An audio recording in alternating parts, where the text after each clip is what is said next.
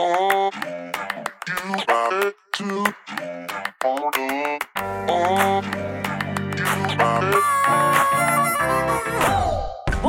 bienvenue sur le podcast En si bon terme, le podcast où on parle avec des personnes expertes de la vulgarisation scientifique. Aujourd'hui, on rencontre Mathieu Dugal, qui est animateur radio de l'émission Moteur de recherche sur Radio-Canada. Et je vous avoue que je connais plutôt bien cette émission, puisque j'y ai travaillé pendant euh, deux ans et demi en tant que chroniqueuse, ce qui m'a laissé le temps de faire 82 chroniques radio chez eux. L'émission que je vous invite à écouter euh, par ailleurs dure une petite heure, tous les jours de la semaine à 19h, ou alors en réécoute quand vous voulez en podcast. Et la façon dont ça se passe, c'est que chaque jour, pour chaque émission, il y a trois personnes chroniqueurs, chroniqueuses, une personne invitée et Mathieu. Et euh, les termes qui sont abordés, bah, c'est autour de la science, de la technologie, de l'environnement, de la santé, euh, de la consommation, etc., etc. Et tout le principe de l'émission, c'est que les questions viennent du public et sont acheminées à différents chroniqueurs ou chroniqueuses en fonction de leur spécialité. D'où le titre de l'émission, moteur, de recherche, l'émission agit comme un moteur de recherche pour le public. Pendant le temps où Mathieu et moi étions euh, collègues, j'étais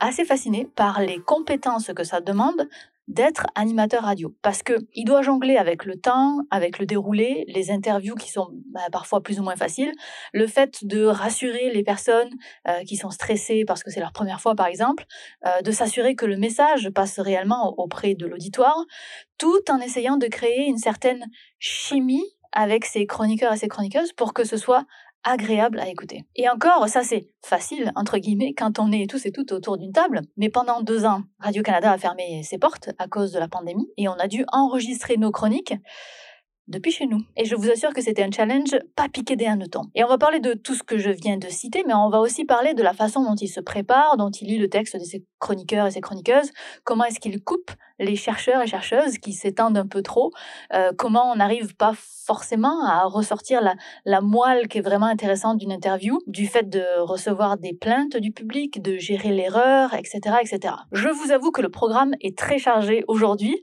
C'est parfait pour notre dernier épisode de cette première saison du podcast. On se retrouvera sans doute après l'été pour euh, une éventuelle seconde saison si le cœur vous en dit. Mais je vous laisse profiter de ce dernier épisode qui va vous permettre d'écouter l'expérience passionnante de Mathieu, parce qu'il en parle en si bons termes. Quand je travaillais avec toi, moteur de recherche, à chaque fois, euh, donc je venais faire mes chroniques, mais j'étais assez fascinée par la façon dont tu gérais l'émission. Alors, mhm. je Alors, j'ai pas énormément d'expérience non plus, où j'ai pas connu 100 000 animateurs, euh, mhm. tout ça. Et donc, j'aimerais te, te, poser des questions sur cette euh, relation d'animateur à chroniqueur et sur le travail d'animateur aussi, particulièrement dans le monde plus tech scientifique, hein, qui a peut-être des, des spécificités. Et la première chose que j'aimerais te demander, c'est au niveau euh, de la chimie entre l'animateur et le chroniqueur ou la chroniqueuse Parce que je me souviens que tu m'avais dit, ah, il faut, il faut un petit peu de temps avant de trouver la chimie entre, ces, entre deux personnes. Mm-hmm. Qu'est-ce que c'est cette chimie-là? Est-ce que tu arrives à la, ben, rendre tangible? Je dirais, la, la, chimie, dans une émission de radio, je trouve que c'est une des choses les plus fondamentales parce qu'il y a juste la voix. Euh, et l'autre chose, une émission de radio, c'est peut-être un peu, comment dire, c'est peut-être un peu euh, superficiel de le dire comme ça, mais je pense qu'il faut d'abord et avant tout le voir comme un show. C'est-à-dire qu'il faut qu'il y ait un moment, il faut que que l'auditeur sente qu'il est en train de se passer quelque chose. C'est en ce sens-là que j'appelle ça un show. Puis je sais que quand on fait de l'information scientifique, quand on fait de la communication scientifique, euh, quand on fait du journalisme scientifique, des fois, ça a l'air un peu antinomique, le fait de dire que on va euh, traiter de choses sérieuses, puis il faut vraiment, puis bon, je connais la méthode scientifique, je connais comment ça fonctionne dans les labos, puis ça semble vraiment très éloigné euh, le fait de ramener l'information qui est créée dans un, contexte relativement austère qui est celui de la science dans un, entre guillemets, spectacle. Et moi, je trouve qu'il faut trouver justement ce, cette espèce de, de, de, de,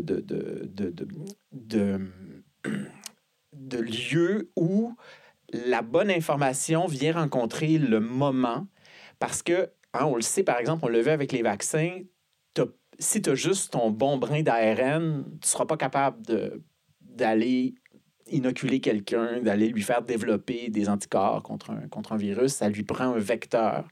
Puis dans le cas, en tout cas, du, euh, des vaccins à ARN, on s'est rendu compte qu'une des choses qui étaient les plus difficiles à faire, c'était véritablement les capsules lipidiques qui ont, qui ont été capables de, de mener les, les brins d'ARN vers, euh, vers leur cible.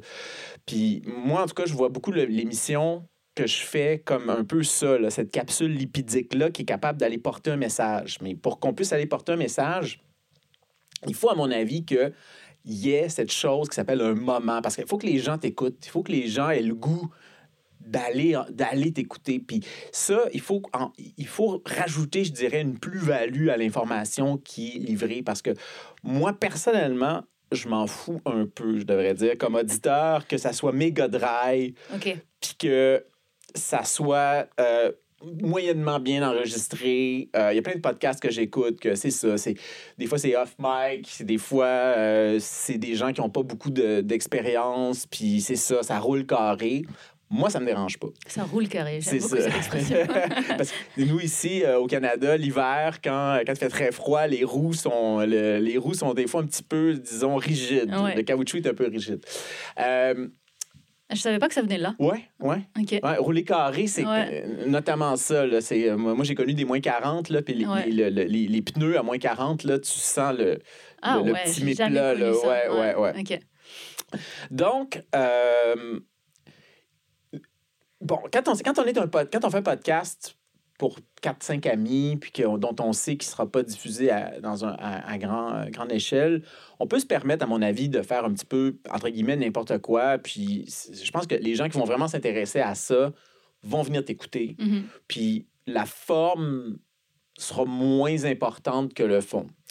Mais le fait est que nous, on travaille pour un média public, euh, puis on a quand même des exigences euh, d'auditoire. Euh, même si on est une radio publique, il faut aller chercher des gens, il faut que les gens aient le goût de venir nous écouter. Puis c'est là que, justement, à mon avis, la question du, du contenant devient super importante. Puis le contenant, pour moi, tu l'as bien, bien indiqué, tu l'as bien ciblé. Pour moi, le contenant, ça vient de la chimie. Mm-hmm. Puis la chimie, ben, c'est une chose qui est très difficile à définir. C'est, ça vient de la complicité, ça vient de le fait, du fait que, à la base, je pense qu'il faut que tu respectes puis que tu aimes profondément les gens qui viennent devant toi. Moi, je pense mm-hmm. que si tu n'as pas cette, euh, ce goût-là d'être avec des gens, si tu t'entends pas bien avec les, les gens, ça paraît toujours. Puis moi, comme animateur, je trouve ça fondamental que, ne serait-ce que par respect pour les gens qui viennent devant moi, que quand la personne vient livrer sa chronique ou a une personne qui vient en entrevue, il faut que cette personne-là, au moment où elle est devant toi, soit la personne la plus importante au monde pour mm-hmm. toi. Il faut que cette personne-là sente là, que tu veux l'écouter puis que tu, tu, tu, tu, bois ses mots. Mais ça, ça, ça, veut dire que c'est quelque chose qui... Donc c'est de la radio, c'est que de l'audio, mais la relation, la chimie que tu crées avec tes chroniqueurs et tes chroniqueuses, elle se fait au visuel. Parce que si on, ça s'entend pas que tu es en train de l'écouter. Ouais, c'est, dans la pandémie, c'était atrocement difficile. C'était là que j'allais, j'allais ouais. C'était, écoute, c'était tellement dur, puis ça a été difficile durant la pandémie parce que on voyait personne. Il, y a, des gens qui faisaient de la radio avec les, euh, avec les, les, caméras. Moi, j'avais pas, je pouvais pas faire ça parce que dans le fond, le Zoom était branché dans la régie pour qu'on puisse le brancher mm-hmm. dans, quand c'était sur Zoom ou Skype ou whatever. Moi, j'avais pas vraiment accès au, euh, au feed vidéo quand il y en avait un. Mm-hmm. Puis on sait que des fois, c'était moyennement bon. Il fallait enlever la vidéo pour pouvoir avoir justement meilleur son.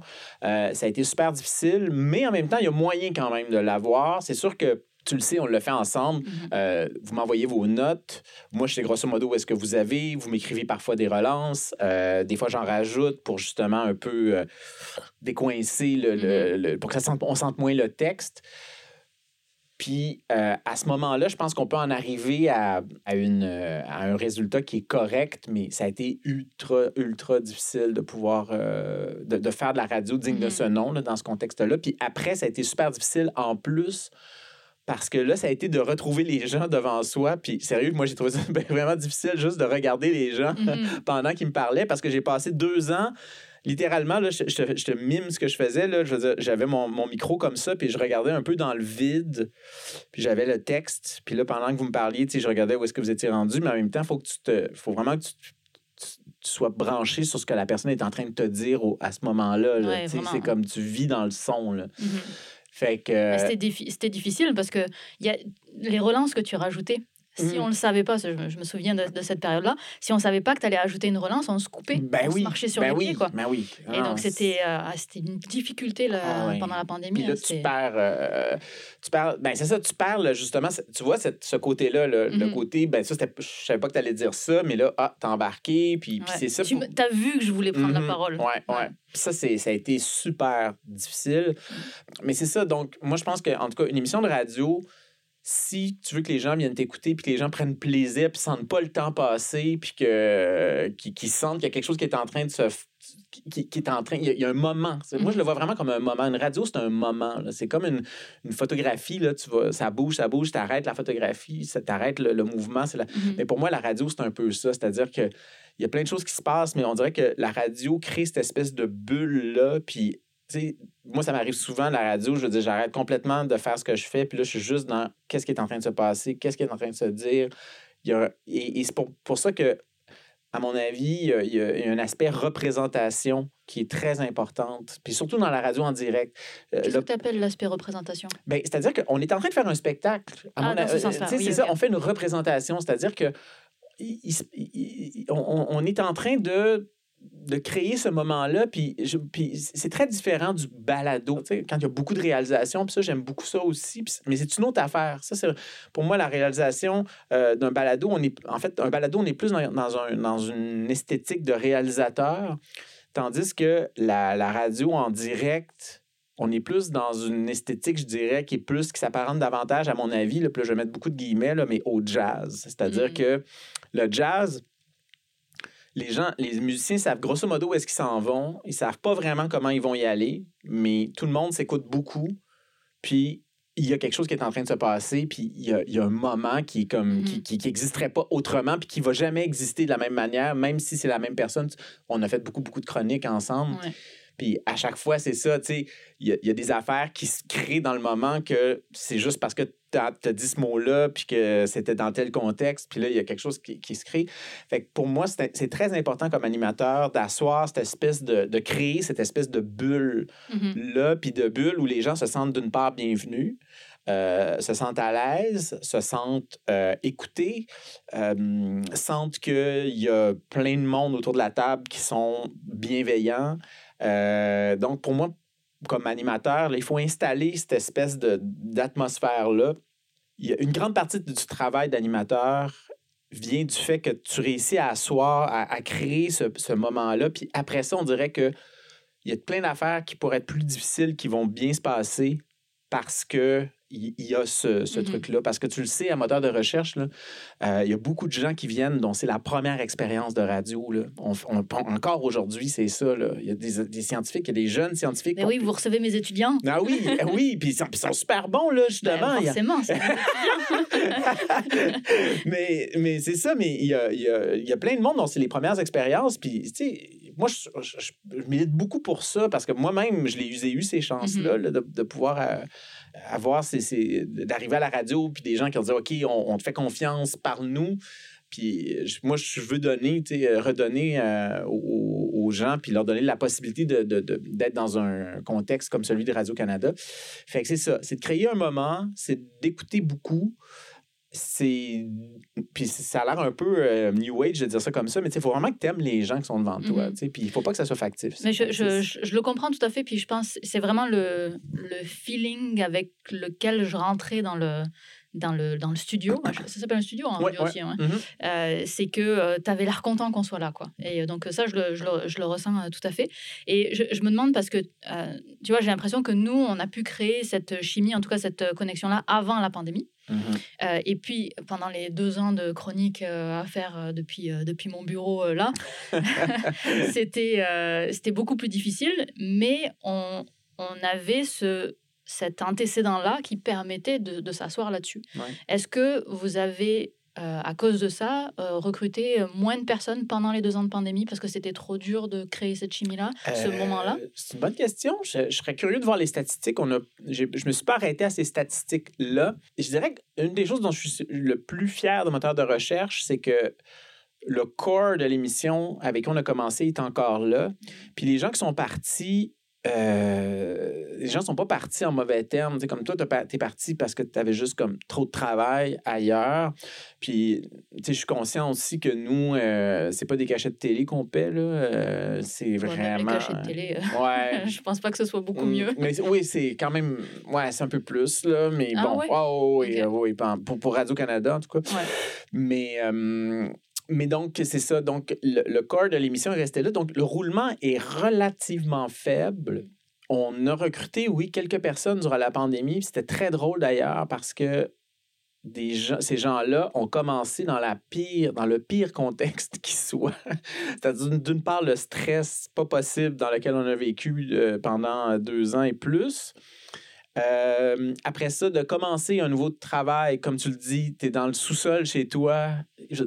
L'atmosphère, c'est zéro. Là. Mm. Il n'y en a pas. Là, puis c'est un travail qui est difficile, tu le sais. C'est mm-hmm. ardu, faire de la vulgarisation. Euh, des fois, les questions sont, sont vraiment très bizarres. C'est des questions, justement, du grand public, puis on les voit pas venir. Puis. Euh, après ça, il faut rendre ça avec, euh, de manière vivante, euh, avec euh, de la complicité.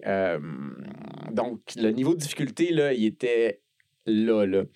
Puis on a fait des scores de code d'écoute comme incroyables en pandémie. Évidemment, tout le monde est à la maison, puis ça, ça, nous, a, aide, ça nous a donné un gros coup de pouce. Mais on a gardé beaucoup de cette, euh, ces codes d'écoute-là, même après la pandémie. Puis encore aujourd'hui, ça va super bien, les, euh, les codes d'écoute. Puis les gens qui ont commencé durant la pandémie, ils ont tous continué après. Il y a personne qui a commencé durant la pandémie puis qui sont partis, qu'on n'a mm-hmm. jamais vu en studio. C'est que ça, déjà là, c'est chouette. Puis en fait, ce qui était très cool, c'est que une fois que ces gens-là euh, sont venus en studio, là, ils se sont dit, mais my God, c'est donc bien facile faire de la radio, tu sais, parce que là, t'es es, dans la pire ben situation, puis là, t'arrives finalement le real deal, puis il y a des mm. gens autour de toi, puis tu sais, quand tu fais une blague, le monde rit, puis euh, les gens réagissent, puis tu mm-hmm. vois, les, tu sais, il y a quand même trois, quatre personnes qui sont assis, puis qui t'écoutent, puis tu sais, c'est quand même, c'est le fun, là, faire mm-hmm. ça, là, je veux dire, c'est tu, te sens important, puis tu sens que ton travail euh, vaut quelque chose. il, y a, un euh, aspect euh, communauté aussi. Ben oui. Il y a expérience de groupe. Tandis ah que quand on était sur Skype, là, il n'y avait ah, pas du tout cette expérience-là. Puis, toi, tu as la chance d'avoir un vrai studio, là, mais il y a des gens là, qui étaient littéralement dans leur garde-robe. Ben oui, Gabrielle. Gabrielle, notre collaboratrice, parce que c'était écho chez elle. Puis le seul endroit qui avait un peu un son de studio, c'était dans son garde-robe. Et elle avait une chaise qu'elle avait amenée dans son garde-robe. Puis elle fermait la porte. Fait elle était comme dans la, sous ses vêtements avec euh, son, euh, son micro, son ordinateur. Ça sonnait super bien. mais je sais, c'est comme la radio la plus jungle, ghetto que tu peux imaginer. Fait que c'est ça qu'après ça, d'arriver en studio, là, c'est, le niveau de difficulté était tellement grand là, qu'après ça, on dirait que ça a fait que. C'est facile. C'était facile, exactement. exactement. Et euh, tu disais que quand euh, tu fais attention à être euh, hyper concentré et à, être avec la personne à ce moment-là, mais toi, tu n'as pas que ça à gérer. Tu as à gérer le temps, mmh tu as à gérer le déroulé de l'émission, tu as à gérer le fait que la personne s'exprime bien, et puis tout ça. Donc, est-ce que tu arrives vraiment à être si concentré que ça ou c'est parce que tu as lu la chronique en amont que finalement tu... Bref, comment tu gères d'avoir toutes ces tâches-là en même temps? Puis j'en rajouterais une tâche, c'est il faut aussi que tu te mettes à la place de l'auditeur mmh tout le temps, tout le temps.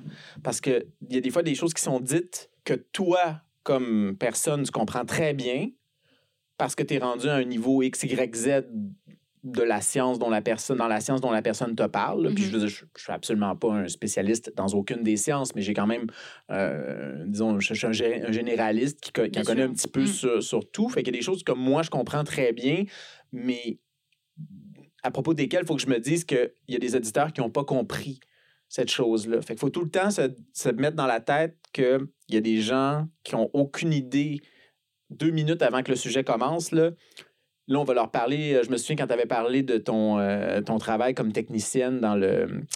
Dans le.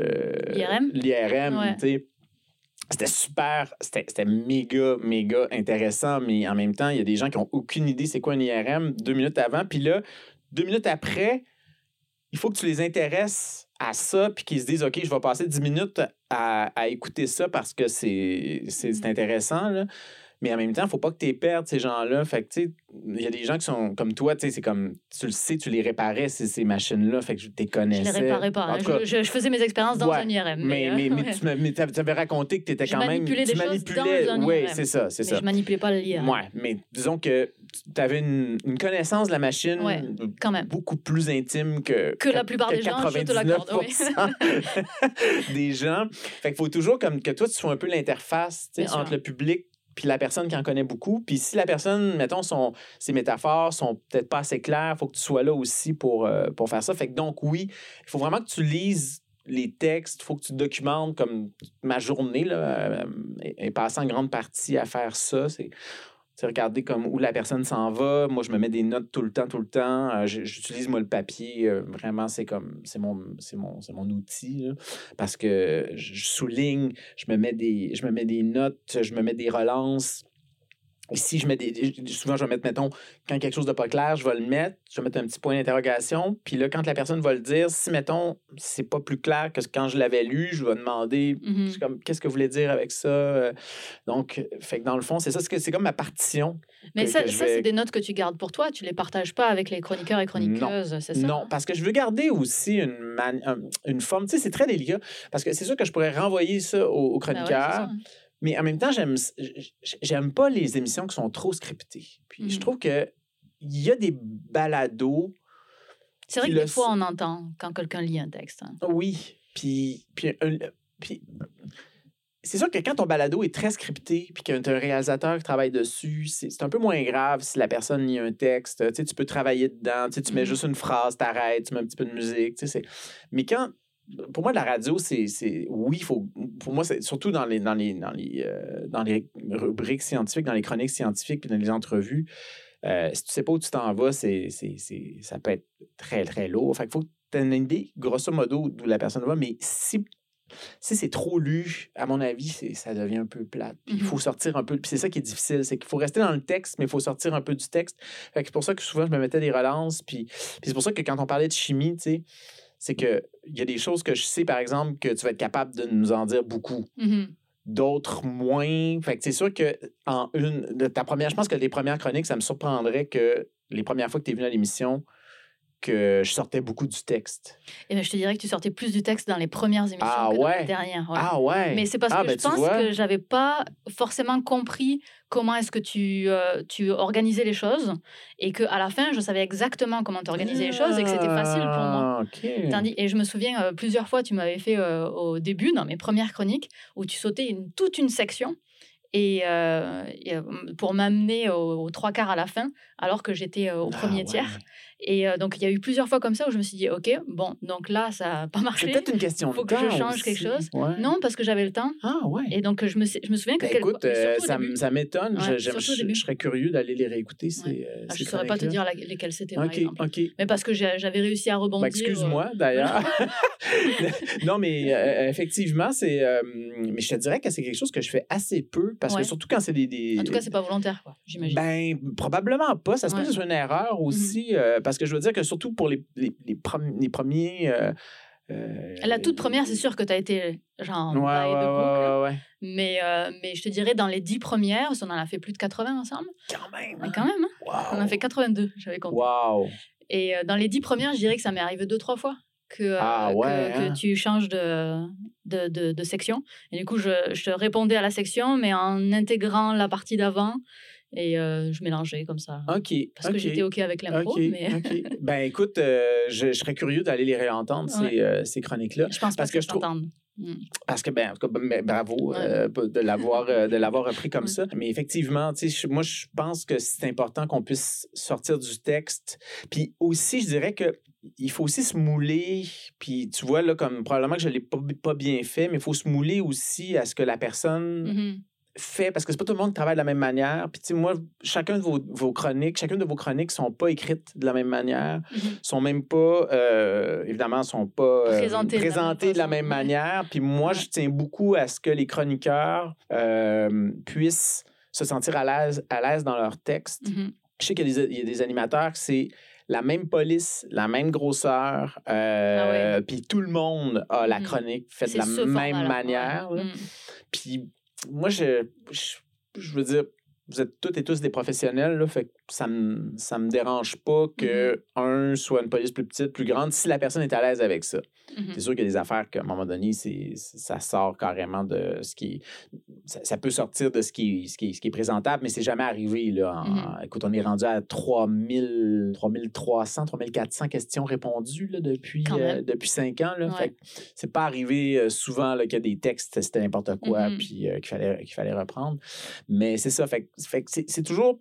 Il faut se mouler à la personne, il faut la faire sortir de son texte, il faut euh, que, dans le fond, l'information soit là, mais qu'il y a un aspect, justement, où on sent que la personne euh, nous, nous raconte une histoire. Fait que Mhm. moi, je pense que c'est ça qui est important euh, de faire. Fait que, Est-ce que quand une personne, tu ça s'entend qu'elle est en train de lire son texte, tu vas faire exprès de changer un tout petit peu la forme de la question pour qu'elle puisse pas commencer exactement de, de, la, ça de la forme prévue? ça arrive, ça arrive. Ouais. Euh, puis tu sais, des fois, les relances, ben, c'est sûr que des fois, il y a des relances, par exemple, où euh, la personne m'écrit une relance comme si je connaissais pas du tout, par exemple, ce sujet-là. Ouais.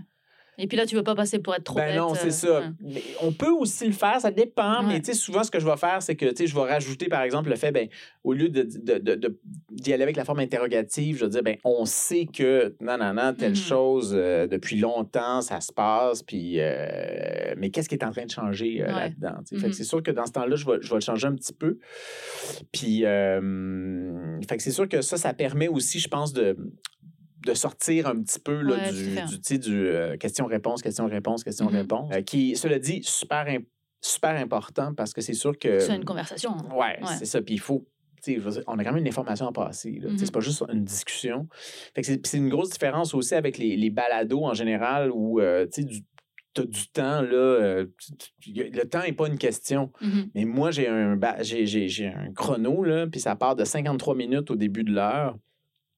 Ça Il descend, ça descend. ouais. Puis je veux dire, si je commence à. Puis tu sais, tu l'as vu des fois, là, Mhm. on prend trop de temps au début de l'émission, puis que les gens qui arrivent à la fin vont, vont souffrir parce que leur chronique est amputée de une, deux minutes. C'est Tu ça. On a dans le, dans le casque, euh, Viviane, on fera pas ton onglet. euh. Ouais, ouais, ouais. tu sais, Ouais. on fait sauter des choses à la fin. Ouais. C'est pour ça que c'est. C'est un, c'est un- c'est un défi, là, de, justement, de respecter tes, tes timings parce que t'as pas. C'est c'est pas Alors, infini, là. Justement, sur le timing, j'ai j'ai, euh, j'ai plusieurs questions.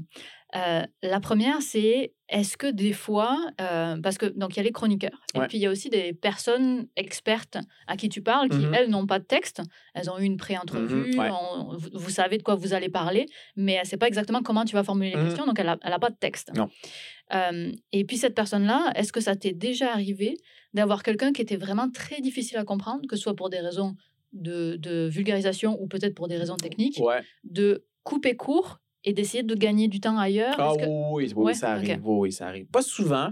Pas souvent parce que les recherchistes font quand même un super travail. Là. Je dois Ouais. dire que, écoute, on a quatre recherchistes à moteur de recherche, puis ils sont extraordinaires. Là. Ils nous trouvent des gens, mais comme des affaires là, nichées de chez nichées, là, puis Mhm. ils réussissent à trouver les bonnes personnes. Donc, recherchistes, pour résumer leur, leur travail en, en quelques secondes? Ben, c'est des gens, en fait, euh, on en a quatre à, à l'émission. Euh, ce qu'elles font, parce que ce sont toutes euh, des filles, ce qu'elles font, c'est que elles vont compiler les questions qu'on reçoit, ce qui est énorme. On en reçoit des dizaines par semaine. On a un fichier Excel Mhm. qui est énorme, puis les questions sont répertoriées par thème, euh, type de science. Et là, avec ces questions-là, il faut faire rentrer ça dans l'horaire de moteur de recherche. On est du lundi au vendredi. Euh, L'émission dure une heure. Quatre questions par jour. Quatre questions. Ouais. Euh, il y a trois, trois chroniqueurs, un invité. Là, par exemple, je dis n'importe quoi, mais euh, on a une question sur les trous noirs. Bon, les trous noirs, on a trois collaboratrices qui peuvent répondre à ces questions-là. Il y en a une qui vient euh, aux euh, trois semaines, une qui vient aux quatre semaines, un qui vient aux six semaines. Celui qui vient aux six semaines vient juste, juste de passer. Euh, Mm. Il répondait à une question sur les trous noirs. Fait qu'on va pas faire la même affaire avec lui dans six semaines. Fait que là, on donne ça à une autre personne. Euh, donc, c'est vraiment une espèce de courte pointe qui est énorme. là. Donc, Mhm. on a des milliers de questions en banque. On a une cinquantaine de collaborateurs. Et là, ben, c'est de faire euh, en sorte que, d'une part, euh, on n'ait pas cinq fois des questions de biologie ou quatre questions de biologie dans la même émission. Euh, il faut trouver des invités. Il y a des questions pour lesquels on n'a encore jamais invité de gens, parce qu'il y a plein de disciplines pour lesquelles on n'a pas reçu des gens, malgré le fait qu'on a répondu à plus de 3000 questions. Fait que là, c'est trouver des gens, le cas échéant. Euh, on a un ratio aussi homme-femme. On est une émission paritaire depuis Mhm. les débuts. Fait que ça, c'est bien important. Puis on, on calcule ça à la semaine pour pas être pris au bout du mois où on a Ouais. 70 d'hommes puis 30 de femmes ou l'inverse. Donc ça s'équilibre à l'échelle de la semaine. Ouais, à chaque semaine. Fait Ok. que là, on dit, mais là, on pourrait inviter un. Mettons qu'on a trouvé un chercheur, Ouais. mais que là, on est en déficit de gars ou le contraire. On a trouvé une chercheuse, mais là, on a trop de femmes. Mhm. Ben là, c'est ça. C'est, ça, c'est un autre truc qu'il faut rajouter. Euh, Est-ce que, est-ce que tu te comptes comme homme ou c'est juste dans les personnes qui... Dans les, les invités. Dans les personnes qui- invités. Dans ouais. les invités. Ouais, ouais, ben, c'est-à-dire que euh, oui, c'est oui, c'est les invités qu'on euh, qu'on calcule. ouais. C'est un travail qui est quand même assez colossal parce Mhm. que aussi il y a des chroniqueurs dont c'est les premières armes. Il y en a qui sont vraiment extrêmement chevronnés. Euh, on va pas reviser leurs chroniques. Il y en a qui le sont moins. Des fois, les chroniques sont un peu revisées. Euh, pour les invités, bien évidemment, c'est des dossiers de recherche qui sont quand même assez euh, tartinés. là. Il y a Donc les dossiers de recherche, là, c'est les recherchistes qui les écrivent. Ouais. Ok. Donc, il y a les verbatines des pré-entrevues, il y a les thèmes, les différents thèmes qu'on peut, euh, qu'on, qu'on peut aborder. Évidemment, on ne passera pas au, travers de ces thèmes-là. Après ça, il y a une revue de presse. Donc, c'est toujours des, quand même des bons euh, dossiers de recherche. Là, je dirais que par jour, c'est euh, un bon dossier de 20-25 pages. Mhm. Quand même. ouais. Donc, avec le verbatim, euh, plus le dossier de presse, donc plein d'articles en lien avec ça, euh, plus les chroniques des, euh, des chroniqueurs. Puis ça, c'est sûr que moi, je vais me renseigner aussi sur les sujets euh, à l'extérieur de ce que les chroniqueurs nous envoient. Fait que ça fait quand même des, des bonnes émissions. Puis c'est sûr aussi, c'est de, de, de, de lier tout ça, là, qui est, un, qui est Mhm. aussi un, un- un défi. Mais c'est ça, c'est une émission qui est... qui demande beaucoup de tête là, pour, se, pour se réaliser, là, parce que euh, c'est une courte pointe euh, assez complexe. On a fait un bon détour, du coup je reviens à la Mhm, question mhm. euh, initiale, maintenant qu'on sait ce que c'est les, les recherchistes qui préparent donc le dossier de recherche des invités, sur le fait que euh, toi tu dois gérer que l'invité soit bon à parler, etc. Donc sur le fait, est-ce que ça t'était déjà arrivé de couper court Ouais. euh, sur, à une entrevue quoi? Oui, oui, ça arrive, ça arrive quelquefois. Ouais. Ça arrive quelquefois. Bien évidemment, les gens ne le savent pas. Là. On ne va pas leur dire on a coupé parce qu'on est arrivé au bout. Mais oui, ça peut arriver. C'est rare. Je dirais que euh, 95% des entrevues, on coupe, on arrête, puis on est comme sur notre fin parce qu'on Mhm. On voulait en on, savoir voulait, plus, on en ouais. voulait, en voulait en savoir plus. C'est toujours mieux comme ça, Ouais. cela dit, parce que quand, quand tu arrives à la fin d'une entrevue puis tu, tu te dis Ah, c'est déjà fini, Mm. merde, j'en voulais plus, c'est plus le fun que, l'inverse, tu le ouais. fermes parce que c'est plate, plate, plate. Mhm. Puis. euh, Puis dans ce temps-là, comment est-ce que tu fais pour réajuster le reste de l'émission ben, ouais, c'est pas très difficile parce que généralement, ben, tu le sais, hein, les Mhm. chroniques, c'est rare qu'on réussit, même quand on est bien, on a bien ciblé tout ce qu'on veut dire. Mhm.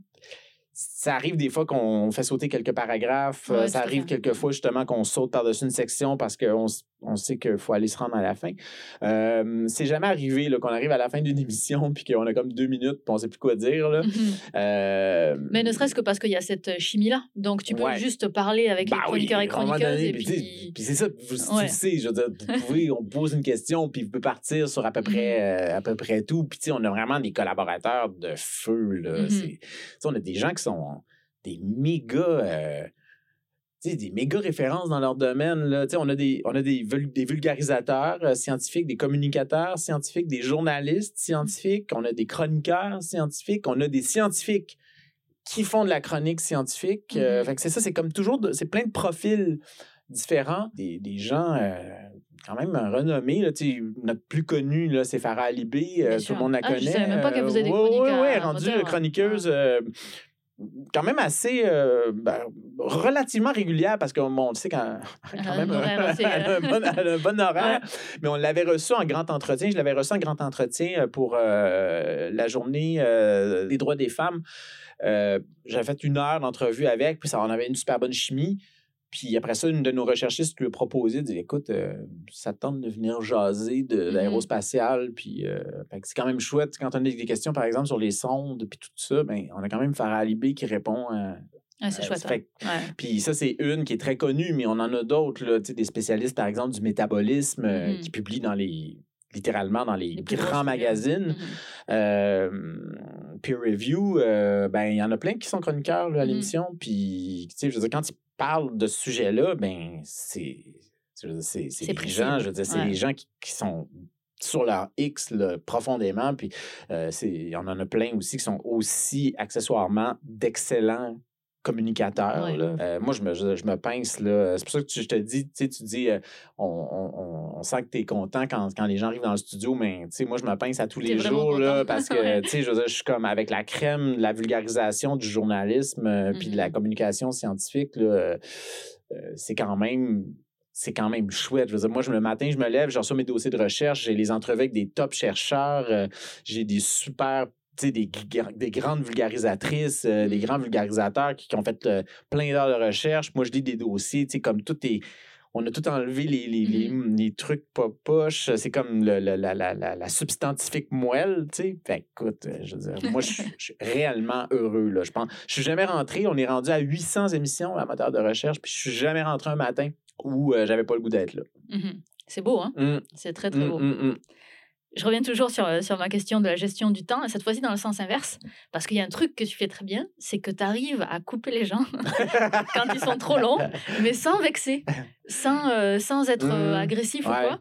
Et, euh, et puis à chaque fois que, que, que je m'en suis rendu compte, j'étais là comme Ah, c'était smooth.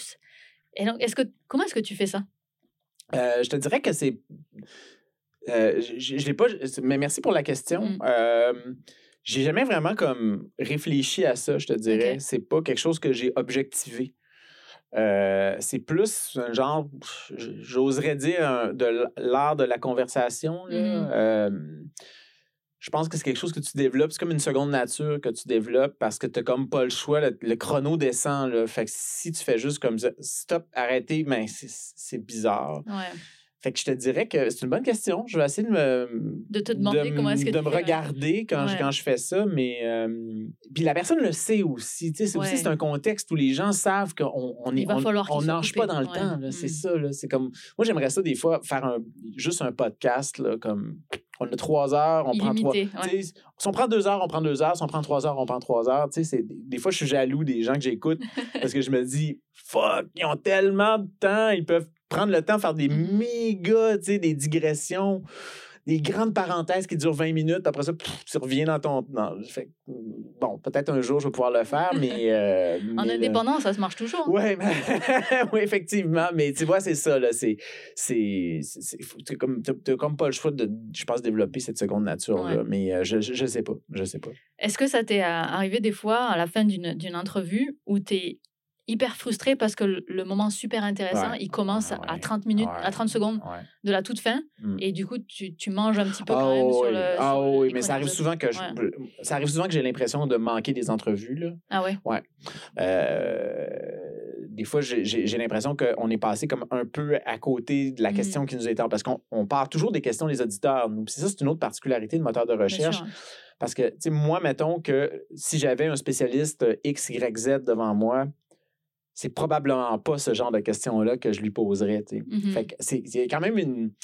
Il y a une forme de d'abnégation parce qu'il faut comme que tu t'effaces d'une certaine manière, que tu effaces ton, ton interrogation comme derrière celle des auditrices et des auditeurs, qui sont vraiment comme un peu les rédacs-chefs de moteurs de recherche Mhm. d'une certaine, d'une certaine manière, parce que c'est eux qui décident des questions, des angles qu'on va aborder. Fait que c'est quand même c'est intéressant. Je trouve que c'est un, c'est une belle, c'est un beau, euh, c'est une belle figure imposée d'une Mhm, certaine tout manière. à fait, hein. Puis au début, moi, je le voyais un peu comme un carcan, puis je me disais merde, tu sais. je Moi, j'ai plein de sujets que je connais à fond, puis il y a des sujets que on en, on en il y a des sujets que j'adore, puis on n'en a jamais parlé à l'émission. Envoie une question. Ben, c'est ça, Moteur faudrait que je me crée des. euh, euh, ouais, ouais, non, mais c'est ça, mais c'est ça, il y a. Ouais. C'est quand. Puis, puis Mm. il n'y a aucun de mes collègues qui fait ça. Sais, tous mes collègues, là, c'est sûr que les émissions, il y a des sujets qui- dont ils veulent parler, puis pff, ils vont, ils vont dire, OK, on va inviter un tel, un tel, un tel, puis euh, ils le font, tu sais. Mais nous, c'est pas comme ça que ça fonctionne. Puis en même temps, ben, c'est chouette parce que les auditeurs, ben, ils se reconnaissent, ils savent qu'on Mhm. les écoute, qu'on lit leurs questions, puis qu'on les met en avant, puis tu sais, on en invite des fois en studio. Euh, fait que, euh, fait que c'est ça, c'est. euh, Il y, y a des petits deuils qu'il faut faire. Puis oui, pour répondre à ta question, euh, ça arrive des fois que j'ai l'impression que j'ai pas été comme bullseye Mhm. sur, euh, sur, en lien avec la question que la personne nous a demandé ou que je me rends compte a posteriori qu'il y a des aspects du dossier de recherche que j'ai comme soit que j'ai oublié d'en parler, soit que j'ai pas eu le temps. Euh, fait que tu sais, c'est des émissions dont je suis vraiment super 100% euh, à propos desquelles je suis 100% content là, tu sais il n'y en a pas tant que ça. Mhm. Mais je te dirais que, tu sais, quand on se rapproche du sang, là, ben, ça, c'est le fun. Puis en même temps, c'est sûr que l'autre chose qu'il faut se dire, puis ça, c'est pour les chroniqueurs, c'est la même affaire. Tu sais, des fois, les chroniqueurs disent Ah, mais j'ai pas dit ça, j'ai pas dit ça, j'ai pas dit ça. Mais les gens, là, ils le savent pas à l'autre Mhm. bout, tu sais. Fait que ce qu'on sait pas, ça fait pas mal. Fait que c'est sûr qu'il faut, faut aussi se dire que, tu sais, si les gens ont réussi à comprendre l'idée générale derrière la question, la réponse qu'on donne, puis quand on pose une question sur, je sais pas, on a eu une, une question sur les shakes protéinés là. Semaine. Ben, si la personne comprend l'idée générale que c'est pas si essentiel que ça, puis si tu t'alimentes bien, puis que tu fais du sport modérément, puis que t'es pas un, un Olympien ou une Olympienne, ben t'en as peut-être pas si besoin que ça, malgré le fait qu'il y a plein d'influenceurs sur TikTok qui, euh, qui en font euh, la réclame. Ben, si tu as compris ça, c'est correct. Après ça, les Ouais. détails, ben tu pourras peut-être aller faire ta recherche après. Mais oui, c'est sûr que ça arrive. euh, Mais il y a aussi le fait euh, qui est pas que de ton fait, qui est que une personne qui est pas habituée à être en entrevue, ça lui prend un temps de chauffe Ouais. aussi. Mais le temps de chauffe, il vient avant l'émission, souvent. Mais tu as, toujours les invités avant? Il arrive euh, une dizaine de minutes. Ouais, avant- les- les chroniqueurs, chroniqueuses, me Chroniqueurs invités, ouais. ouais, c'est ça. Ça arrive. euh, bon, on commence à 5h06. Généralement, les, les gens sont là à entre moins 10. C'est sûr que c'est pas énorme, Mhm. mais en même temps, tu sais, quand on a 10 minutes de pouvoir jaser, puis que la personne a un peu l'ambiance, puis Mhm. tu elle se rend compte que c'est vraiment comme c'est relax, puis euh, puis souvent, puis ça, c'est une chose dont je suis très content. Si je peux, entre guillemets, m'enorgueillir d'une affaire, c'est c'est de donner des micros pour la première fois, puis que les gens sont sont contents d'avoir d'être passés, puis ils se rendent compte à la fin de l'entrevue que wow, OK, genre je pensais que ça serait vraiment stressant puis finalement ça ne Mhm. l'était pas tant que ça là. Ça je suis vraiment content de ça. Je Ouais. trouve que c'est important de briser la glace. Tu sais, il faut pas oublier qu'il y a des chercheurs aussi là, si mettons ils ont une mauvaise expérience la première fois qu'ils viennent donner une entrevue là, ça se peut que genre ils, ils arrêtent d'en Mhm. d'en donner puis ça c'est dommage. Moi, ma première expérience, c'était une très mauvaise Ah ouais, hein? expérience ouais, À, à la radio? À la radio. Ah ouais, C'était pas hein? avec toi. OK. je te rassure. C'était, euh, bah, je, je dirais pas laquelle, euh, pas envie de pointer du doigt non plus, mais euh, c'était euh, quand j'avais gagné ma thèse en 180 secondes en 2012. Ah ouais. Et il y avait euh, la radio qui était là et il m'avait demandé de refaire ma chronique, à la, de refaire mon, ma prestation Mhm, mhm. en trois minutes à la radio. Et donc, moi, la prestation de ma thèse en 180 secondes, ben, j'avais un public, donc je regardais mon public parce que pour avoir cet échange-là, tu n'as pas du tout la même Ben voix quand tu Ben parles à quelqu'un ben ou quand tu es dans ta tête. Et donc, il y avait juste l'animateur et moi, puis le public était dans un angle où je où je pouvais pas voir parce qu'il m'avait placé d'une façon où je pouvais pas voir, donc je pouvais parler que à l'animateur. Puis l'animateur, il a fait autre chose pendant mes trois Arc. minutes. Il parlait à d'autres mondes, il C'est- organisait la C'est suite. dégueulasse. C'était horrible. horrible. J'ai fini 15 secondes plus tôt sur un mathèse en 180 secondes où tu as 180 secondes, tu finis en 180 secondes. Et là, j'ai fini 15 secondes Ah, plus tôt. wesh. Donc, euh, je, je comprends cette, euh, cette première expérience. Y a suis rien- sortie là. Il n'y a rien de pire C'était horrible. que de parler à quelqu'un qui te regarde pas. Moi, ça m'est arrivé aussi, puis je, ne- je n'aimerais personne, là, Ouais. mais comme, sérieux, t'es animateur de radio, là, Mhm. you had one job, là. Mhm. Oui, il y a des gens qui te parlent dans ton oreille, mais faut que la personne, là, elle soit Elle se importante, sente, ouais. là. Mm. Faut que tu dire, c'est une conversation, là. Faut que tu regardes, tu regardes la personne. Faut que tu, apprécies ce qu'elle te dit. Faut que Mm. tu sois comme son, pro, t'es son premier auditoire, là. Je veux dire, sincèrement, là, pour moi, ça, c'est déjà, c'est, c'est des cas de, de très gros talk, là. Mhm. si j'étais boss, là, moi, c'est des affaires, je dirais, je dis, garde, tes invités, là, si tu les aimes pas, ben, fais pas de radio, ou ben, Ouais. change de job, ou bien, tu sais, je, je- je veux dire, ouais. tu peux pas. c'est une faute. Pour moi, c'est une faute professionnelle grave. Là. Ah ouais, à ce point-là. Ouais, non, Ouais. mais c'est. Parce que je me suis demandé si c'était la norme finalement. Parce que l'animateur, il est. euh, euh, tu vois, c'est pour ça que j'étais intéressée aussi par ce travail d'animateur et où, où, euh, euh, je sais pas si c'était une norme dans la- la- la- Je le pool, des, plus, le je pool sais des pas. animateurs, mais où c'est finalement l'animateur, il donne juste la, la parole quand il faut et puis il fait autre chose, il organise euh, le temps tu vois, Ouais. entre deux. Non, non, non, non. C'est comme. Ben, encore là, ça dépend du contexte. Parce que, Mhm. par exemple, je- ça, je ne l'ai jamais fait, mais je comprends que dans certains contextes, ce pourrait être différent. Euh, émission spéciale, il y a un tremblement de terre, il y a des inondations, tu t'en vas en onde euh, c'est le branle-bas de combat. J'ai déjà travaillé à RDI, pas à la télévision. J'écrivais des textes, puis je voyais justement des situations où tu es en direct, là, puis Mhm. c'est- ça se passe là. Mais c'est sûr que sais, le chroniqueur, ça se peut qu'il parle, ou le journaliste, puis que l'animateur, il n'est pas là du tout, Ben oui, parce, parce qu'il est que- en train de se faire dire que là, on- de- dans 15 secondes, on va aller euh, joindre quelqu'un à New York. Puis Mhm. ça, mais c'est de la nouvelle. C'est pas la même la même affaire. C'est ouais. pas la même chose du tout, du tout. Là. Je veux dire, quand tu fais de la radio comme, comme, on, la, comme on le fait, t'as pas d'excuses là, Mhm. pour pas écouter ton, euh, tes gens. Fait que c'est pour ça que je trouve ça important de donner des, des micros euh, pour une première fois, puis que les gens viennent, puis qu'ils se disent Hey, wow, OK, j'ai peut-être ce talent-là. Puis surtout actuellement, puis tu le sais là, mieux que moi, là, euh, euh, c'est important d'aller entre guillemets, convertir des gens à la pensée critique, à la pensée scientifique. Tu sais, ça prend de plus en plus de gens qui pratiquent ce métier-là dans le monde scientifique. Là, tu peux plus juste être chercheur dans ton labo, Mhm. faire tes affaires, puis après ça, t'en aller chez toi. Là. C'est, comme... Il y en a plus, moins. Il y en a moins, mais Mm. c'est comme sin- sincèrement, là, je veux dire, c'est, tellement critique, la crise de la vérité ces jours-ci, que si les scientifiques sont pas là, euh, je veux dire, ça- on est vraiment mal pris. Là. Mhm. Fait que c'est pour ça que d'avoir des jeunes ou des gens plus âgés, mais qui ont jamais, qui l'ont jamais fait, puis qui se rendent compte qu'ils sont meilleurs qu'ils pensent. C'est important de donner des premières expériences, puis que les gens se sentent à l'aise, se sentent écoutés, se sentent respectés, euh, euh, sentent qu'ils ont quelque chose à dire, puis ils se réécoutent après, puis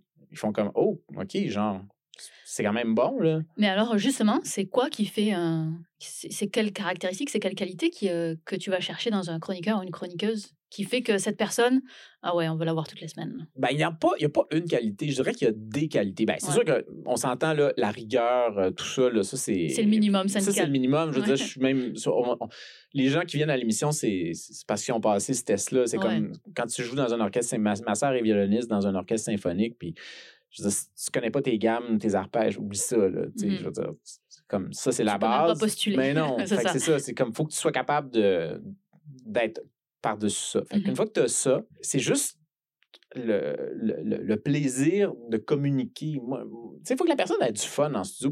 C'est arrivé. Quelquefois, je dis qu'il n'y a, pas beaucoup de monde. Il y a quelques personnes qui sont parties parce qu'ils ont senti que se sentaient peut-être un peu moins à l'aise. dans-. C'était pas pour eux, ce type de communication-là. C'est arrivé quelquefois. C'est arrivé quelquefois. Tu sais, des gens qui se sentaient comme plus ou moins à l'aise, puis qu'ils se sont rendus compte que la communication, c'était moins pour eux. Mhm. Mais dans le fond, la qualité, ben, bon, rigueur, tout ça, puis aussi euh, cette, ce- ce- ce- ce- cette capacité-là à, à traduire tu sais, des affaires vraiment compliquées, puis c'est vraiment difficile. là, tu sais, C'est sérieux, là. C'est un art. hein. Mhm. C'est. C'est difficile. Tu sais, Puis je, je, je veux pas euh, diminuer le travail d'autres collègues là, qui travaillent dans d'autres domaines, mais tu sais, c'est pas le même défi qu'un chroniqueur sportif qui va parler du défenseur du Canadien que tout le monde connaît. Fait que tu dis son nom, puis ça va pas surprendre personne. Les gens le connaissent. Puis, un autre, il y a d'autres défis liés à ça. C'est pas que c'est pas, c'est pas ces gens-là ont, un travail qui est difficile par ailleurs. Mais là, le défi, là, tu sais, on a, on a Stéphanie Jolicoeur, pour ne pas la nommer, euh, qui a fait, qui a répondu une, une question sur le condensat de Bose-Einstein. Ouais, Sacré sujet. non, non, mais sérieux, je veux dire, le niveau de difficulté, là. Il est. euh, il est À la radio, en plus. Ouais, tu ouais, t'as sans pas, de, pas de graphique. Tu sais, je veux dire, sincèrement, Moi, là. je serais pas capable. tu sais, Mm. c'est hyper. Le, le niveau de difficulté, il est là, là. À la limite, c'est quelqu'un qui va parler, je dis n'importe quoi, mais quelqu'un qui va parler d'un poisson. La piquante. Quelqu'un qui travaille sur la biologie des poissons, Oui, au, au moins, moins, tu sais c'est quoi c'est un Ouais, poisson, puis tu sais c'est quoi c'est un lac, puis tu sais c'est quoi, tu sais. Mais là, tu parles là, de trucs très, abstraits, puis aux limites de la théorie, puis de la physique théorique. Tu sais, je veux dire, on est dans En des, huit minutes. en huit minutes, Ouais. en perdant pas les gens. Fait que, tu sais, je veux dire, si t'as pas la passion, là, dans, tu sais, comme, littéralement, comme tatoué sur le cœur, là, Mm-hmm. ben, puis que t'es pas, t'as pas cette faculté-là. Tu sais, il y a même des, des gens en physique qui sont même pas capables de faire ça, là. Non, bien sûr. hein. Mm. Il y a des gens aussi qui vont dire, ben, oui, tu sais, il y, a une y a une traduction, puis il y a une perte, parce que, tu sais, la métaphore est pas si vraie que ça, tu sais, puis tu le sais, là, tu sais, c'est Mhm. ça, il y a des fois que tu tournes les coins ronds pour que les gens puissent comprendre. Mais, tu sais, c'est- c'est-tu mieux qu'on l'explique pas pantoute, ou bien qu'on attende, d'avoir les conditions ultra idéales avec, euh, les, avec les, les infographies 3D? Mais surtout que les, euh, les personnes qui se plaignent qu'on a tourné les coins ronds ou que c'était pas 100% euh, euh, euh, précis, mais c'est des gens hein, pour qui c'était c'était pas pour eux la communication en fait. Donc, euh, Ben, c'est ça. en fait, c'est- pas pour toi, mais la personne à qui c'était destiné, peut-être qu'elle a interprété euh, bien suffisamment. Mm. Et, euh, et c'est c'est souvent ça la problématique des. euh, J'enseigne beaucoup aux chercheurs la vulgarisation scientifique. Et souvent ça la problématique, c'est de se rappeler que bah, son public, c'est pas ses pairs. quoi. ben voilà. Puis je comprends aussi pour un scientifique, ça doit être Oui, super difficile parce que Mm. tu le sais que tes pères, ils t'écoutent. Ouais. Puis là, t'as plein de pères qui, qui doivent se dire Ah ben moi, je l'aurais pas dit comme ça. Puis, Bien sûr. gna. Mm. puis, puis en même temps, mais moi, j'ai j'ai le goût de dire, parce que ça arrive, ça arrive quelquefois là, qu'on a des critiques. euh, de, de, de gens, des spécialistes dans un domaine, tu sais, qui, ça arrive vraiment pas souvent, mais c'est arrivé quelques fois, puis des fois, c'est des critiques qui sont, qui sont très... euh, pff, on sent la mauvaise foi, tu sais, je Ouais, dirais. On sent la mauvaise foi, puis j'aurais le goût de répondre... Ouais, on sent l'ego. Mhm. Puis moi, j'aurais le goût de dire à ces personnes-là, genre, ben, fais-la la chronique, toi, si, si t'es meilleur. Tu sais, j'ai- viens, viens, viens huit minutes, là, essayer Ouais. d'expliquer ça, puis que les gens te suivent, puis que c'est intéressant. Puis que à la fin, genre, le grand public, là, dont plein d'enfants d'ailleurs qui nous écoutent, là, ont compris, puis ont le goût d'en écouter d'autres, là. Tu sais, c'est comme. Puis. Autre défi. hein. c'est un défi. Puis l'autre affaire, en plus, c'est que je dirais, c'est quelque chose d'en faire une, Mhm. mais dans deux semaines, t'en as une autre. Puis dans deux semaines, après, t'en as une autre. Puis c'est des questions, c'est, ça, ça change tout le temps. Fait que moi, j'ai beaucoup de respect, justement, pour les coureurs de fond, là, puis les, les, les marathoniens, là, parce que, c'est, correct, là, tu cours un kilomètre, deux, trois, mais tu cours en 10, cours en 20, cours en 30, là, Mhm. c'est... C'est comme quand tu arrives au 30e, là, c'est là que, on sépare les... euh, C'est là qu'il y a le mur. Ouais, ouais, c'est ça. Là. C'est pour ça aussi que, les gens qui sont là, moi, j'ai un respect énorme, là, pour les gens, justement, t'en as fait 80, là, tu sais, Mhm. c'est- c'est 80 fois, là, que tu te creuses la tête, là, puis t'essaies de trouver des bonnes métaphores, puis... Fait que, tu sais, c'est- c'est- c'est aussi ça, là, moi, les- la durée, j'ai toujours respecté ça dans tous les domaines. Mhm. Les gens qui durent, les artistes, et même des artistes, j'aime pas du tout, là, mais Mais quand, quand ça fait 50 ans, là, que tu as ton public, que tu le respectes, que tu sors des Ouais. disques, que, tu sais, que les gens te suivent, que tu que es, toujours là, t'es- tu t'honores tes shows, tu es comme. Respect. C'est comme. Puis en, puis en vulgarisation aussi, c'est ça. tu sais, En vulgarisation, je trouve que le savoir sur la manière de faire ça, ça vient aussi en, en le faisant. Ah, surtout, ouais. Ouais, tout à tu le fais, Mm. puis à un moment donné, tu deviens bonne, bon, tu sais, trouver les bonnes métaphores, puis de savoir où, ouvrir des parenthèses, puis, euh, tu sais, de, puis, puis c'est un, sacré travail. moi, j'ai un respect comme tellement énorme là, pour tout le monde qui fait ça. À la fois les gens qui sont en journalisme, mais les chercheurs aussi qui acceptent De se prêter au jeu. de se prêter au jeu, puis de sortir tu sais, de leur langage savant qui est tellement, qui, d'une certaine manière, qui, qui est réconfortant parce que tu sais, c'est un langage, tout le monde, tu parles à du monde, tout le monde comprend quand tu parles de telle protéine, puis tu parles d'une abréviation, puis c'est pas grave, puis tu sais, comme tu- Mhm. tu te comprends au quart de tour. Là. Le grand public, là, tu sais, quand tu dis euh, SG euh, 3R, là, ils sont juste comme de quoi tu parles. Bien sûr, hein. Ouais, Mhm. fait que je trouve que ce- ce- ce- cette volonté-là de faire une traduction, qui est des fois un peu bancale, mais je pense que c'est mieux d'avoir une idée générale de- Bonne que- bonne, ouais. même si tu as tourné un peu les coins ronds, que d'être vraiment tu sais, comme pinpoint. Mais il y a des choses que tu le sais, là. Mhm. Si t'es pas un ultra méga sur-spécialisé, là, je veux dire, il y a des choses que tu comprends même pas là, Non, quand ton sûr. collègue le fait dans le même domaine que toi. là. Puis vous avez peut-être un, un statut qui fait que c'est compliqué pour vous de tourner les coins ronds, dans le sens où vous êtes une radio publique, euh, service public, donc on exige de vous peut-être beaucoup plus que ce qu'on exigerait de moi Ouais. en tant qu'individu euh, Ouais. sur YouTube, quoi. Ben oui, parce qu'on a un, un- on a un ombudsman aussi. Ombudsman. Alors ça, va falloir que tu expliques ce que c'est, Oh. ombudsman. quand les gens sont pas satisfaits de, du traitement qui a été fait, de l'information ou euh, qui ont l'impression qu'on a, on les a pas respectés, euh, qu'on a ri d'un groupe sociodémographique, qu'on s'est moqué de quelque chose, ou qu'on est complètement à côté, ben tu peux faire une plainte. Et donc l'ombudsman est un, dans le fond, c'est le défenseur du public. Mhm. Qui est dans Qui est Radio-Canada. dans Radio-Canada. Ouais. Donc, ça, c'est pas tous les médias qui ont ça aussi, là, parce qu'il y a plein de médias qui n'ont pas du tout. Ah ben moi, tu peux bien te plaindre. Ben non, mais c'est ça, mais c'est ça. Mais puis Ouais. ça, c'est aussi le fait d'avoir dans un média public, c'est aussi ça, parce que le public a le droit de dire, ben écoutez, vous avez erré quand vous avez dit telle affaire, telle affaire, Mhm. telle affaire, puis on t'a entendu, puis euh, le mot du man, ben c'est pas arrivé souvent. C'est pas arrivé souvent qu'on a eu vraiment des, des plaintes là, sur des. En fait, est-ce qu'on en a eu? Euh, On en a eu quelques-unes. Quelques-unes. Euh, ouais. Est-ce que, est-ce que quand tu reçois un ombudsman, c'est, grave ou c'est un peu le quotidien d'être euh, journaliste ou d'être à radio Ben, ça dépend dans quoi tu travailles aussi. Ça dépend dans quoi tu travailles. Tu sais, comme par exemple, euh, les gens qui sont dans ben, l'information politique. Là, ça, c'est comme, c'est sûr que tu vas recevoir plus des plaintes par rapport à ça. Parce qu'il y a beaucoup d'opinions, il y a beaucoup Ouais. de gens qui sont tranchés, pas parce que ça a été mal fait, c'est ça? Ben, des fois, ça a été mal fait. Ouais. Des fois, c'est que tu as oublié d'amener. Des fois, dans un sujet, tu as oublié carré- carrément de, d'amener, un, d'amener un aspect X.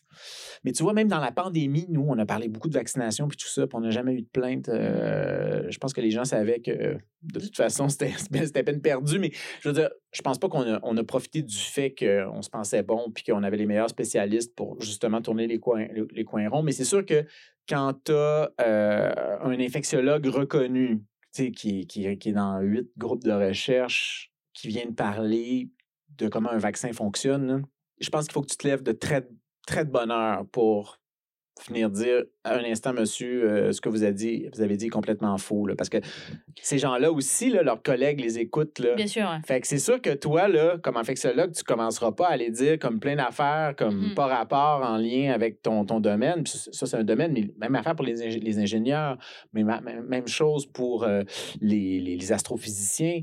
C'est sûr que y, y a une forme de contrôle, d'une certaine manière, de la qualité de l'information qui vient du fait que ces gens-là savent très bien que peut-être que s'ils disent un truc, le grand public se rendra pas compte que c'est pas vrai, mais il va y avoir huit personnes qui vont écrire, qui vont dire Hey, franchement, là, euh, cette personne-là parle, je sais pas, de telle propriété de la gravité, puis c'est pas vrai du tout. C'est sûr qu'il y a ce contrôle-là qui se fait de manière presque inconsciente. là, je veux Mhm. dire. Ces gens-là sont honnêtes, là, dans le sens, ils, ils vont, ils vont pas commencer à dire n'importe quoi par rapport à leur science juste pour impressionner le grand public ou juste pour faire plaisir au grand public. Ou, c'est ça, c'est que.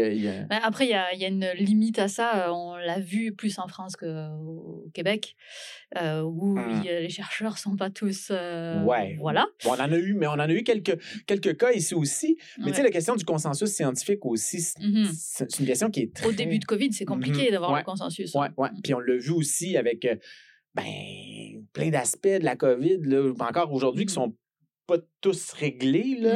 Mhm. Euh, c'est sûr que ça a été un- une espèce de crash course pour bien des gens là, sur la manière justement dont on en vient à des consensus, euh, la manière dont certaines études sont contestées à l'interne, avec raison, euh, des, des- des études qui passent pas la rampe, des études qui sont retirées par la suite parce qu'on s'est rendu compte que le protocole était tout, bon, était hein. tout croche. Euh, fait, que- fait que ça, c'était dur parce qu'en plus, les gens vivaient ça en étant barricadés chez eux, où on leur disait de mettre un masque, puis euh, d'aller se faire vacciner, puis là, ils se sentaient, puis ils disaient, ah, mais là, les gens sont même pas d'accord entre eux. Mais c'est ça. Fait que c'est sûr que cet aspect-là, ça, on est plus dans la sociologie de la science, puis dans, dans, l'histoire des sciences, mais en même temps, c'est important qu'on en parle. Le moteur de, recherche, souvent, c'est des sujets, il y a plein de trucs qui sont réglés depuis longtemps, sauf qu'il n'y avait jamais eu de questions là-dessus. Mhm. Fait que c'est quand même cool parce que là, on apprend, par exemple, euh, justement, là, récemment, c'était sur un, un fruit euh, a dans les Antilles, en fait, dont la famille est dans les Antilles, puis euh, c'est les anonacées qui, dont la consommation, en, disons, excessive peut mener à des syndromes parkinsoniens. Un fruit. Un fruit. Euh, donc, euh, il y a la- le corosol. Donc, c'est des gens qui nous écoutent dans les, euh, dans les Antilles. Probablement que vous en avez déjà. Euh, Corosol. ouais, le corosol. Ça ressemble à quoi? C-O-R-O. Ça ressemble un peu à une mangue. OK. Ouais, ouais. Puis, euh, c'est une chair jaune. C'est comme une chair un peu comme la banane, entre la banane puis la mangue. On dit que ça goûte entre la banane et la mangue. Il paraît que c'est très bon, d'ailleurs. OK. Puis là, il y a de la recherche quand même assez solide là, qui montre qu'il y a des composés dans euh, ce fruit-là qui interfèrent avec le fonctionnement des mitochondries. Puis euh, ça mène en tout cas à de la dégénérescence euh, neuronale euh, Ah, ouais. avec euh, des syndromes qu'on appelle les syndromes parkinsoniens. là. Puis ça, c'est assez clair. là. Mais bon, il n'y a jamais personne qui a posé de questions là-dessus. Puis disons que ça a l'air que le lien causal est assez, euh, est Assez assez fort. fort. C'est pas que de la co- Ouais, corrélation. ouais. Fait que dans ce temps-là, c'est sûr que il n'y a pas vraiment de débat dans le sens que tu invites quelqu'un, puis là, la personne va te dire Mhm. Bon, ben, c'est comme ça que ça fonctionne, c'est ce qu'on a observé, blablabla, blablabla. Bla, bla, sais. Mais ça arrive aussi des domaines où c'est comme un peu plus flou, mais on le Mhm. dit aussi. On fait, mais c'est- quand c'est des plus flous, ben, on le souligne, on dit ben ça là-dessus, on ne le sait pas trop encore. Fait que je dirais que cet aspect-là aussi nous, nous, euh, nous prémunit vers- envers euh, trop de, de, de- de plaintes à l'ombudsman. Mais cela dit, on n'en a pas eu, euh, vraiment pas beaucoup. Ok. là. En 3000 questions, écoute, on a peut-être eu deux. Ouais. Donc, il y a les plaintes à l'ombudsman, mais il y a aussi des fois que vous recevez des mails qui vont dire que c'est faux ce qui a été dit. Comment est-ce que vous réagissez? Est-ce que vous allez vérifier que c'est faux? Oui. Ouais. Oui, oui, oui. On en, on en reçoit. On a eu un cas récemment, justement, euh, avec un auditeur euh, qui s'était fourvoyé, d'ailleurs. Euh, c'est ça aussi. On a des auditeurs, des fois, qui, qui se pensent très brillants. Hmm. Puis il y a des auditeurs aussi, par exemple, sais, souvent dans les, les, les, les trucs de médecine naturelle, Mhm. ben, c'est sûr qu'il y a plein de gens qui font le commerce de, De ça, de trucs, euh, des substances, des produits. euh, puis là, quand on arrive en onde puis qu'on dit, ben ça, ça marche pas pantoute, ben c'est sûr que ces gens-là euh, vont se dire, oh mon Dieu, c'est mon, euh, c'est mon gagne-pain qui, euh, Mhm. qui Ça me- nous était arrivé une fois avec une de mes chroniques d'ailleurs. Ah ouais? Ouais. C'était quoi déjà? Je crois que c'était sur une noix de cajou ou une noix euh, quelque chose. Ah ouais, hein? Euh, et euh, j'avais expliqué que c'est la façon dont elles étaient récoltées, c'était nocif pour les mains des femmes qui le faisaient. Ah oui, oui, oui, oui, oui, oui. Puis il y a quelqu'un qui nous a écrit en étant vraiment pas content, puis on a compris que c'était son business en Ouais, réalité. Ouais, ouais, ouais, et, ouais, ouais. et en fait, il aurait fallu euh, que j'ajoute une phrase sur euh, le commerce équitable qui existe Mhm, et tout ouais. ça. Ouais, ouais. Mais tu vois, ça, ça c'est super important parce que. c'est dur, ça. oui, c'est dur parce que tu peux juste oublier une petite affaire, Ouais, puis là, tu te ramasses avec une plainte à l'ombudsman, puis tu n'as pas le choix aussi. bien sûr. souvent, ce qu'on fait, parce qu'on n'est pas toujours obligé d'aller jusqu'à l'ombudsman, parce qu'on peut faire amende honorable aussi. On peut dire, Mhm. ben, vous savez, il y a deux semaines, on a parlé de telle affaire, on a oublié de mentionner tel truc, puis on, on écrit à la personne en disant, ben, on va le, on va le, on va rectifier. Puis souvent, ben, ça s'arrête là. La personne dit, bon, Ouais. OK, ben merci. euh, mais c'est rare, tu sais, que la personne va dire, non, je continue, vous allez, Mhm. euh, je vais me rendre jusqu'à l'ombudsman. Fait c'est sûr que c'est pas, ça va pas toujours direct à l'ombudsman. En fait, ça va pas jamais direct à l'ombudsman. Ça, ça commence par un par nous, puis là, ben, c'est ça, on fait un, un travail. Mais je dirais que c'est quand même, on a quand même une bonne moyenne, là, parce que, tu sais, on a quand même fait des trucs, plein de sujets qui sont, c'est ça, des fois, euh, puis des fois, tu le vois pas venir, là. Non, tu C'est pas venir. ça, des fois, c'est des affaires, tu penses que... Et puis finalement, on n'avait pas fait de correction sur celui-là parce que euh, je ne sais plus si c'était commerce équitable ou un autre label. On était là, mais on peut pas, euh, on n'a aucune preuve que le label Mm. finalement Ouais. se comporte mieux Ouais. que l'absence de label, Mhm. donc on peut pas faire de correctif. Et, euh, et puis finalement, euh, ça, ça en était resté là. Mais... Ben, c'est ça, des fois, les gens ils disent, ben, ça vaut-tu la peine de continuer? Mhm. Puis bon, euh, peut-être qu'il y a des gens qui nous- ils arrêtent de nous écouter aussi. C'est sûr qu'on a perdu des, ouais. des, des auditeurs comme ça parce que, tu sais, il y a des gens qui ils croient dur comme fer à plein de Mhm. plus ou moins bonnes sciences, des sciences qu'on n'a rien prouvé, mais c'est pas grave de prendre ces produits-là ou de continuer à faire ces, ces trucs-là, ça ne va pas te blesser.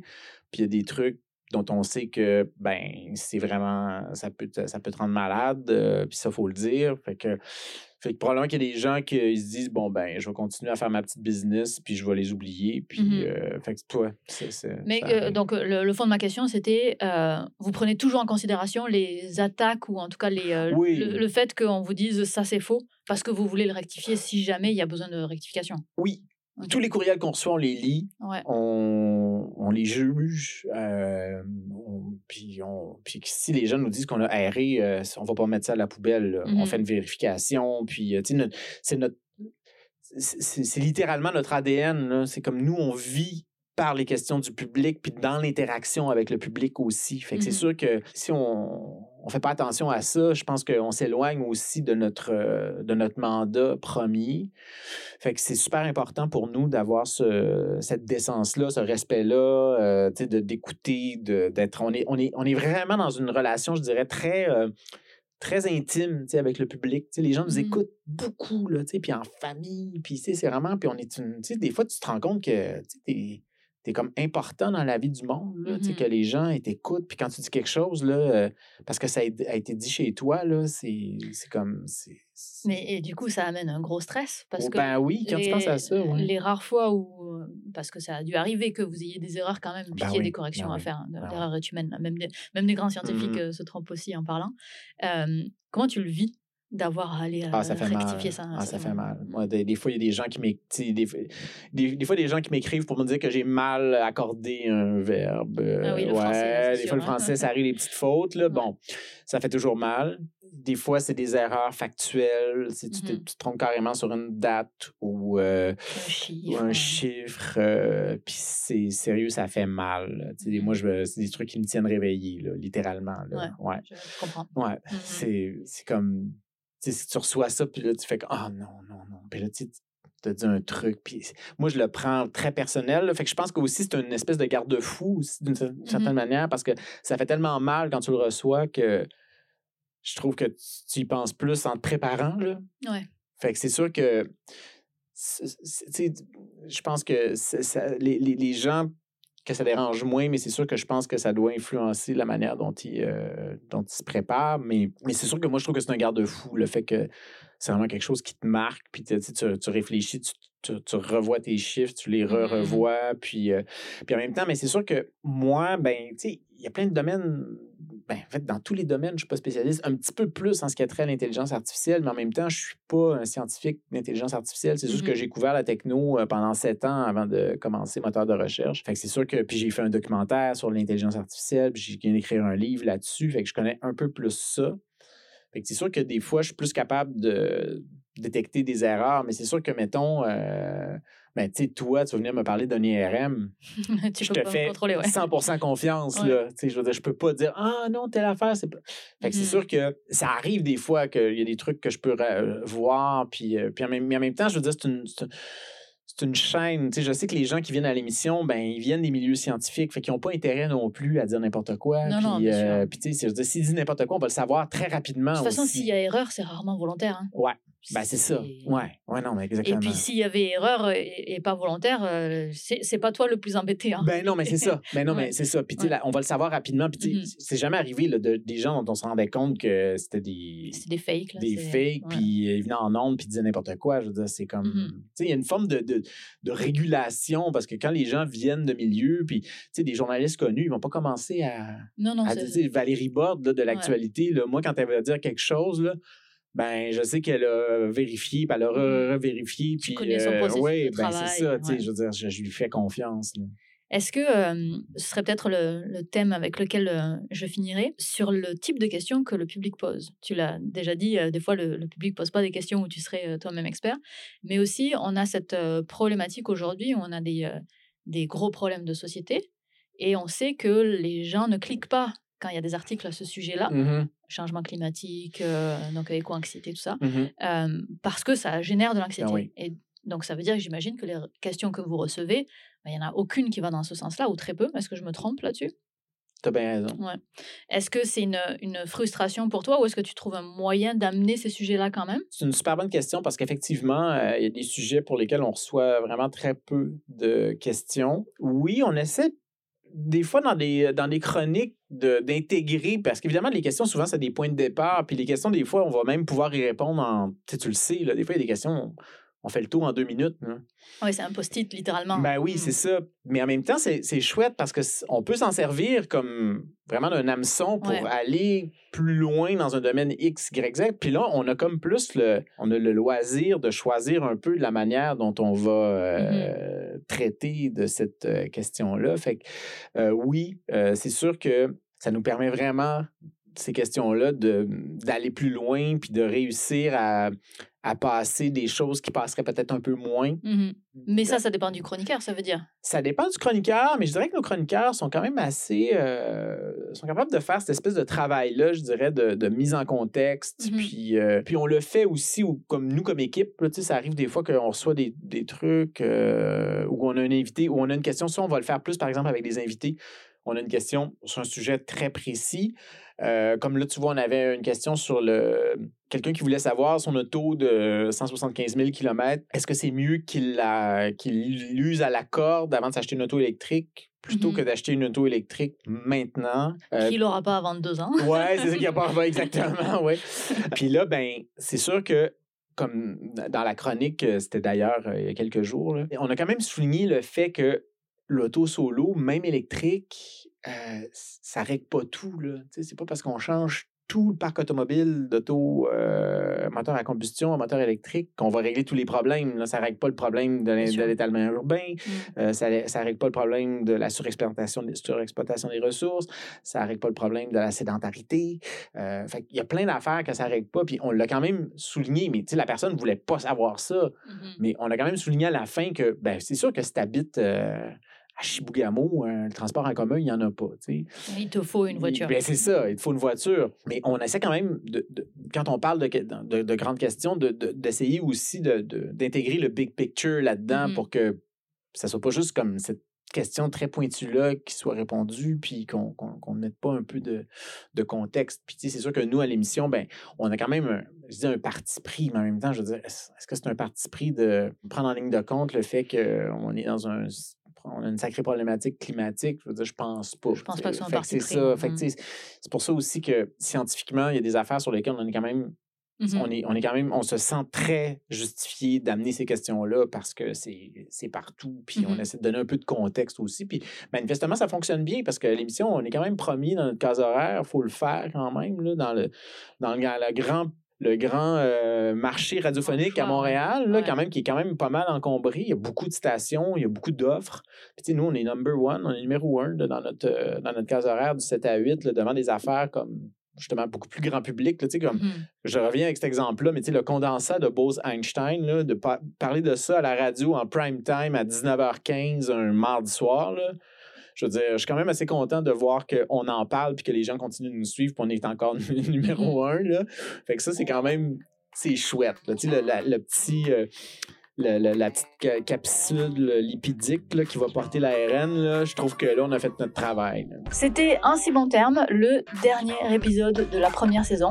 J'espère que ça vous a plu. Si c'est le cas, n'hésitez pas à aller le noter, le liker sur la plateforme où vous l'écoutez, ainsi qu'à le partager, évidemment. Et n'hésitez pas à me dire ce que vous en pensez, de ce qu'il faudrait améliorer.